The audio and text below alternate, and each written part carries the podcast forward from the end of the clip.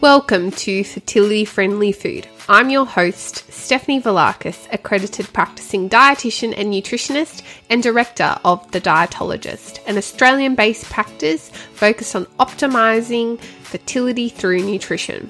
This podcast will bring you snack size episodes for you to learn, grow, and be inspired by the latest research, facts, and practical lifestyle tips about eating well for optimal fertility, helping you cut through the confusion and myths to take back some of the control on your fertility journey, one bite at a time.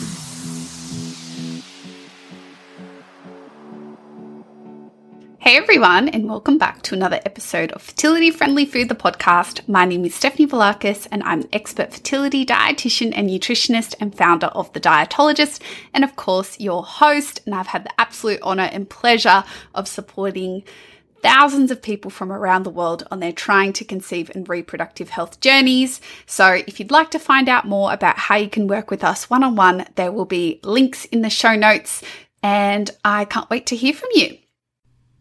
Before we get into today's episode, I just wanted to share something with you.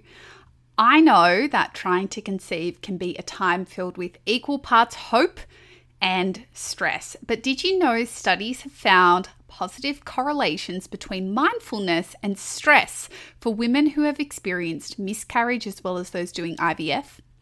Expectful is a meditation and mental health app for every stage of your fertility journey and beyond. With over 1600 meditations, including special collections for cycle tracking whilst trying to conceive, going through IVF, and pregnancy loss. Seriously, this app has so much for your mental health as you are trying to conceive, and it was designed by a team of fertility and perinatal experts, holistic wellness practitioners, and mums who have experienced it all. There are expert-led daily events and live Q&As with fertility coaches, courses geared towards guiding you along your personal fertility path, and the most calming of meditations designed to support you in trying times like the 2-week wait. I've been trying out Expectful over the last few weeks and I have been absolutely loving their sleep uh, soundscapes and sleep stories to help me get into a deep slumber right away as I'm trying to prioritize my own mental and physical well being as I get prepared to freeze my eggs. And I especially love that the app grows with you as you walk through pregnancy into postpartum and motherhood um, and beyond. So, Expectful's free seven day trial is a no brainer for you to give it a try, and you can use the code dietologist25 off. That's dietologist25 off either on the app or at expectful.com. You'll get 25% off your annual membership after the free seven day trial. Or you can go to expectful.com today to start your free trial or download on the App Store or Google Play Store to get started. That is expectful, E X P E C T F U L dot com. All right, let's get into today's episode. So, today's episode is all about diet and IVF, and I simply cannot believe that I haven't done an episode on this to date. But I think we have covered a lot of the different key elements when it comes to diet and IVF in separate episodes. And I'm going to piece a lot of this all together for you in the one place and also encourage you to go back and listen to some key episodes from both season one and season two so you can piece all the bits of the puzzle together when it comes to IVF. Now, I would say almost 40 to 50% of our clientele are preparing for IVF or currently undergoing IVF or have gone through IVF. And they come to us for advice before or during their IVF journey to help prepare what we like to call the raw ingredients of the conception recipe. I have talked about this a lot before on my Instagram, the underscore dietologist, by the way. But to recap, here is a quick reminder of the key ingredients in the recipe for conception. So we need healthy eggs, healthy sperm, ovulation, although not necessary for IVF, but necessary for conception without intervention, fertilization, and implantation. And so, what we're looking at when it comes to nutrition and diet and lifestyle is working out how we can support each of those key ingredients, those raw materials that the doctor and embryologist has to work with, so that we can increase the chances of IVF success, which is ultimately a pregnancy, but also a baby at the end of the day. So, I do have episodes on what to eat for healthy eggs, what to eat for sperm. I've done an interview with um, Amara about optimizing ovulation. I haven't really talked much about fertilization. I'll talk a bit more about that. And I've also done a episode with Kaylee about implantation. So I will leave the links to all those episodes below for you all so you can backtrack and have a listen to those. But I just want to give some key points about each of these ingredients and then also talk a little bit about specific IVF related challenges that are associated with the medications and any dietary um, interventions there. So let's go back and talk about healthy eggs. So when it comes to the eggs, with IVF, the number of eggs retrieved is really determined by your ovarian reserve, which is not changeable, and the medication protocol that you're on. However, what we can do is try to create a nurturing environment in the ovaries, in the pelvis to help support the egg so that it is nice and healthy in terms of its um, cell structure and integrity to be potentially fertilized with sperm. So, key ingredients for healthy eggs include plenty of dietary antioxidants, so your fruits and vegetables, your extra virgin olive oil, and your herbs and spices. And we want to be also optimizing our omega 3 fatty acids.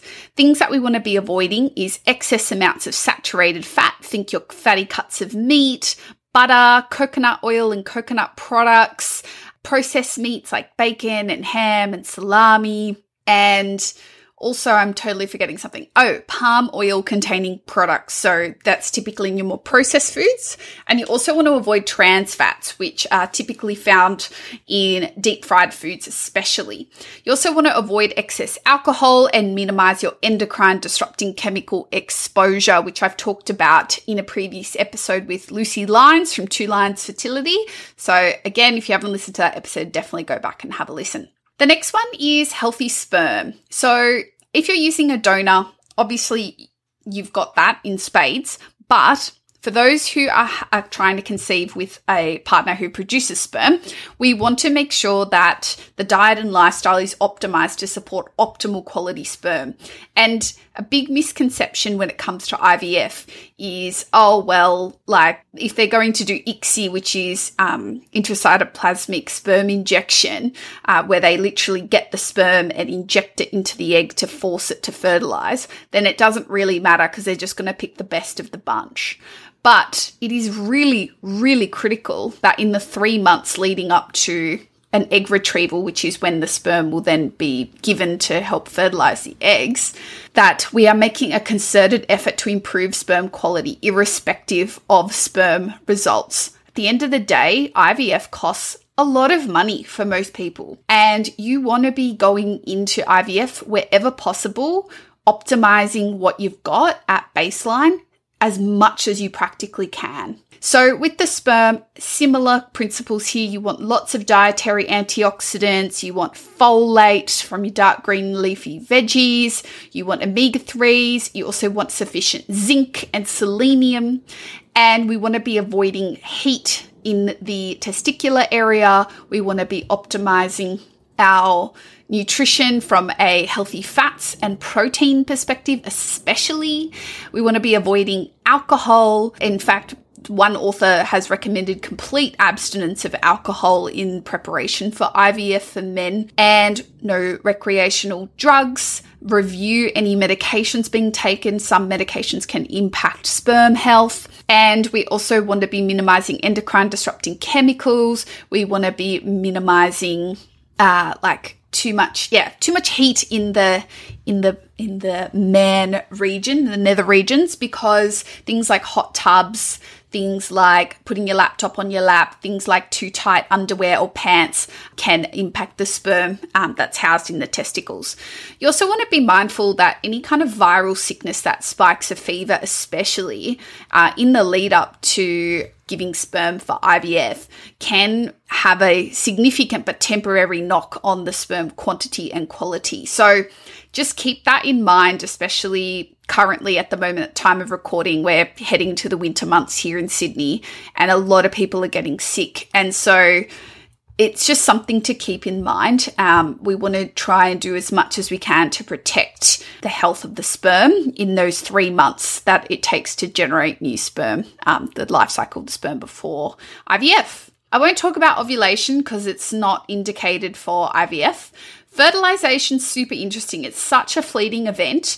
And so we don't know all that much about it in terms of nutrition, but we think potentially things like calcium and zinc are two key minerals that may be really relevant when it comes to fertilization. And interestingly, most of fertilization is actually determined by the egg. Um, so, a lot of sperm issues can be overcome with ICSI, like I said, but interestingly, there's a bit of a dance that goes on between egg and sperm before fusion occurs. And uh, a lot of that is in the egg's ability to also select which sperm um, it's willing to receive, which is very interesting. And then finally, once you've gotten to the embryo development, you've got fertilization, the embryo's developing, which is usually that embryo development if there's lots of drop off there. I, I, know a lot of clients that I see have lots of drop off from day three and also like from day three to day five of embryo development, there's a significant drop off. Um, and so that usually speaks to more preparation required on the egg and sperm side. There's also so many other factors like age and medical history and all sorts of other things. But I'm putting all that aside and just talking about nutrition today. So that's when you'd really go back and look at the egg and the sperm itself. And then once you've gotten to your embryos, and you might do a transfer right away, which is called a fresh transfer, or you might take a break, have a period, and freeze all your embryos. Some people choose to test their embryos genetically, some people choose not to. And then you would get ready after ovulation to then put the embryo back at the right time. So, five days after ovulation or six days after ovulation, however old your embryo is. And you will hopefully be pregnant. And that part is called the embryo transfer and we're optimizing for implantation here. So what we're looking for is optimizing the uterine lining thickness and receptivity. There's lots of different nutrition strategies that we can do here. But at the end of the day, impl- implantation is mostly determined by the embryo quality. So again, it speaks to really focusing on that three month prep before IVF um, to really have the biggest impact on outcomes. So implantation, just a few quick tips. Things like vitamin E in your diet, things like avocado and peanut butter, healthy fats, things like selenium from Brazil nuts, and also whole grains in the six weeks lead up to implantation. So, prioritizing things like brown rice and quinoa, whole grain breads. And as well, we want to be avoiding things that could potentially interfere with implantation. So, of course, things like alcohol come into effect again. We want to be optimizing for blood flow. So, again, omega 3s, staying well hydrated, and including things, uh, foods that are rich in dietary nitrates like beetroot can be really helpful as well. And you may need to switch um, supplements around uh, at this stage because, in theory, you are potentially pregnant. So, um, make sure you touch base with your healthcare provider about what needs to change on that front. There's a whole lot more detail in the implantation episode, which I've linked for you below. But hopefully, that gives you a little top line view of some of the key nutrition strategies and things that we need to consider when it comes to IVF. And I've really, really simplified for the sake of time. but I do want to say before I move into talking about specific IVF related challenges, I should say, that there is one common theme that I consistently get in clients um, inquiring with us, sending us DMs, discovery call applications, having chats with them is sadly what I'm finding is people are typically going into IVF without much preparation in terms of physically and mentally, um, and certainly nutritionally. And they're not giving themselves enough time. And I appreciate once you've gotten to the stage of IVF, for many people, you would have been con- trying to conceive for, you know, six months or 12 months. And at that point, you really wanted to be pregnant a year ago. And I totally appreciate that. On the flip side, when it comes to best practice, my recommendation is at a absolute minimum. If you are investing in IVF, you are investing your time, a significant amount of money, and your energy and emotional well-being for many people into this process. You want to be maximizing your outcomes. You want to be making sure you're doing as much as you practically can to enhance the IVF outcomes. And to do that, you need three months minimum of working on your nutrition and diet. One month is going to maybe have a small impact, but three months or more and you also need to factor in wait times, when how long your periods are, and all these other things. Increasingly, I'm seeing clients coming to us one week before IVF, two weeks before IVF, four weeks before IVF, and with our current wait times of three, four, six weeks, you know, we're at IVF's door by the time we could even get started. It is not enough time. So if you are, you know, six to nine months down the track of trying to conceive and you haven't yet conceived and you want to start optimizing your nutrition, potentially looking at some fertility treatments at the 12 month mark, I would recommend you reach out at that stage, be proactive, consider the wait times, and give yourself the best chance. And hey, best case scenario, you end up conceiving in that three to six month time frame anyway. So I just wanted to reiterate that. And for transfers, it doesn't really make that much of a difference what you eat on the day of the transfer. That's another common thing that we get. What matters is the four to six weeks plus before you get to a transfer that makes a difference when it comes to implantation. So please, please, please, please, I can't fast track time or rewind time. I'm not that amazing yet.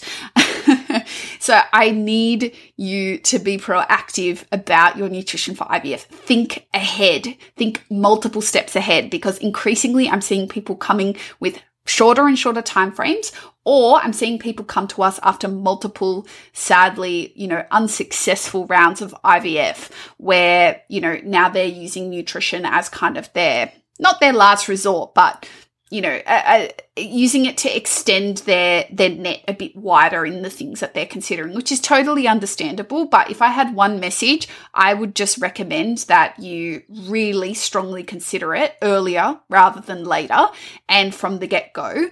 And it is a fraction, an absolute fraction of what you're paying to go through IVF. So it is worth the co investment. Now, I want to move on and talk a little bit about specific IVF related challenges, usually associated with the hormone stimulation, which is a typical kind of IVF cycle where your ovaries are being stimulated. Um, sometimes there's other modified protocols, but I'm not going to go into the details around that.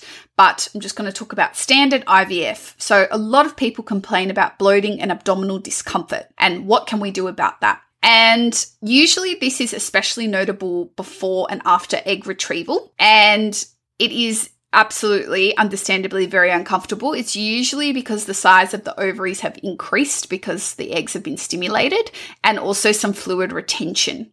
So making sure that you're still staying well hydrated, you're keeping an eye on your salt intake and you can use things like peppermint tea safely, um, a couple of cups a day to help relieve bloating can also get peppermint oil capsules from the pharmacy that can also really help with relieving bloating. And then, of course, all the normal things like going for walks, eating foods that you find don't bloat you if you've got personal triggers, and heat packs and things like that can be helpful. The other thing that I hear a lot of clients is um, about their emotional state, um, and that can then lead to changes around what they're choosing to eat. And so and then I get a lot of worry and fear about, oh my gosh, my mood and emotions are all over the shop because of IVF drugs. And now I'm eating my weight in chocolate or whatever it is because of all these feelings. And now I'm worried that this is going to have a negative impact on IVF because I've been focusing on my diet.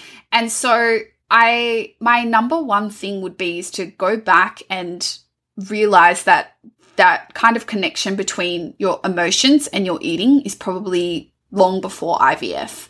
And so we need to work on that element and find, you know, appropriate ways that we can help our emotional state, whether that be working with a psychologist or counselor, finding some self care strategies that work for you. I'm not just talking about hopping in a bath, but maybe it's talking to somebody, maybe it's journaling, maybe it's meditation, maybe it's exercise, uh, maybe it is cooking a nutritious meal for yourself. It looks different for everybody.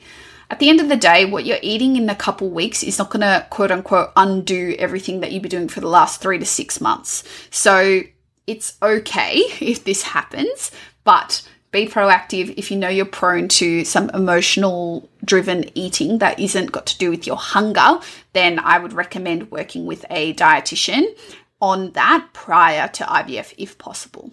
I've mentioned this a little bit before, but one of the common questions is how important is the prep period versus in cycle dietary changes. So I get a lot of questions saying, Oh, what do I eat now that I'm currently in stim? It's no different to what you should be doing in the three months prior to egg collection. And so I get a lot of last minute requests about, you know, what can I do now that I'm stimming or now that I'm prepping for transfer? And the answer is you sh- nothing specifically different than what you should have been doing for the last three to six months or four to six weeks in the case of transfer. So that's really important. The other thing is supplement changes. Um, there are some supplements that you may need to stop or change at certain points in your IVF protocol. So, around the time of egg retrieval, if you get plenty of eggs and embryos, you may want to stop some of the egg quality boosting ones because they're no really no longer really required. And the other factor to consider is then, you know, if you're going to go straight into another stim, if it wasn't as, you know, didn't yield as many embryos as you, as you had potentially hoped, or if you're going into a transfer um, and what the timeline is around that. So sometimes I'm got clients who are prepping for a fresh transfer. So we're doing both simultaneously. Um, so the supplement changes become like a bit more tighter on a timeline, whereas in a frozen tr- transfer, we have more space between the first event of retrieval and the second event of transfer. And so we've got a little bit more wiggle room. But I'm not going to go into extreme amounts of detail about what to stop and what to start. That is really something that you should be discussing with your healthcare provider and whoever's recommended those supplements to you. If you self initiated, you need to get personalized supplementation advice. We do offer one on one sessions on supplement planning and advice. They're called Express Prenatal Supplement Consults. You can book them anytime. They're just 30 minutes on Zoom.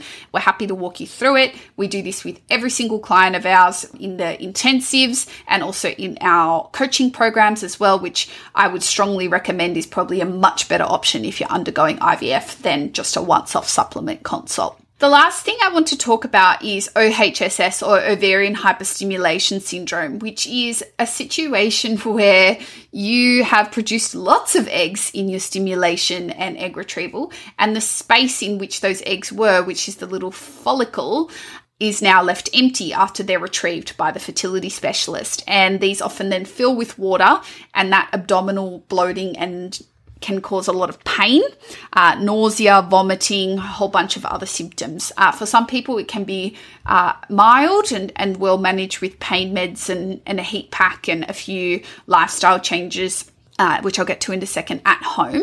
And for others, it can be quite severe where the pain can be unbearable and you can be potentially hospitalized temporarily to help manage that. So it is usually identified up front by your fertility specialist if you're at high risk of OHSS. And one of the biggest risk factors is having lots of eggs. Um, so you're having a high ovarian reserve or they're seeing lots and lots of follicles at your follicle scans. So that should be a little bit of a marker for you to tune in to potentially pre- what you can do to prevent OHSS. Now, there's nothing that's going to, you know, completely prevent it and evade the outcome. And a, a modification to medications is one of the things that fertility doctors will review. But from a nutrition perspective, you want to make sure that the fluids that you consume after egg retrieval are isotonic. So things like sports drinks are going to be better than water or please no coconut water. Um, coconut water is not isotonic. And that's because you don't want the fluids to shift into the follicle too quickly, and that can create more of that symptom. You want to also eat some salty foods and obviously make sure you're rested and all that good stuff, and try to eat what you can. So, I talked for way longer than I thought I was going to about this topic, but naturally, it is a very big one. So, I like I said, I've unpacked each of those ingredients in previous episodes, so I'll leave them all linked for you below. And my key message from this is if you are thinking that you may need IVF or you are currently undergoing IVF and you think that there is something more that you could be doing to help optimize your outcome and you want that little bit of as well control which is so valuable. I hear so many about my clients say you feel like so much is out of your hands when it comes to ivf at least my diet and nutrition is one thing that i can change. Then i would strongly recommend working with a fertility dietitian like us here at the dietologist where we can focus on optimizing your raw ingredients and really help maximize that investment that you are making in IVF, which can be multiple thousands of dollars per cycle. Um, so I always say you don't buy a house without getting a lawyer to review everything is fine and a building inspector. And really, the same should go with IVF. We want to make sure that the raw materials the doctors and scientists are working with are optimized well in advance. So, if you would like to connect with us and work with us, the link is in the show notes below. We would love to hear from you and we'd love to support you on your IVF journey. And I hope this episode was useful for you. Don't forget to leave us a rating and review on Apple Podcasts or Spotify. Share it with a family or friend. And don't forget to hit subscribe or follow on whatever your favorite podcasting platform is. They're all completely free ways that you can help support this podcast, which we produce out of our own time. So if you really value what we do here, we would be super appreciative of a rating, review, share, subscribe, follow. I will catch you in the next episode, everyone. Bye.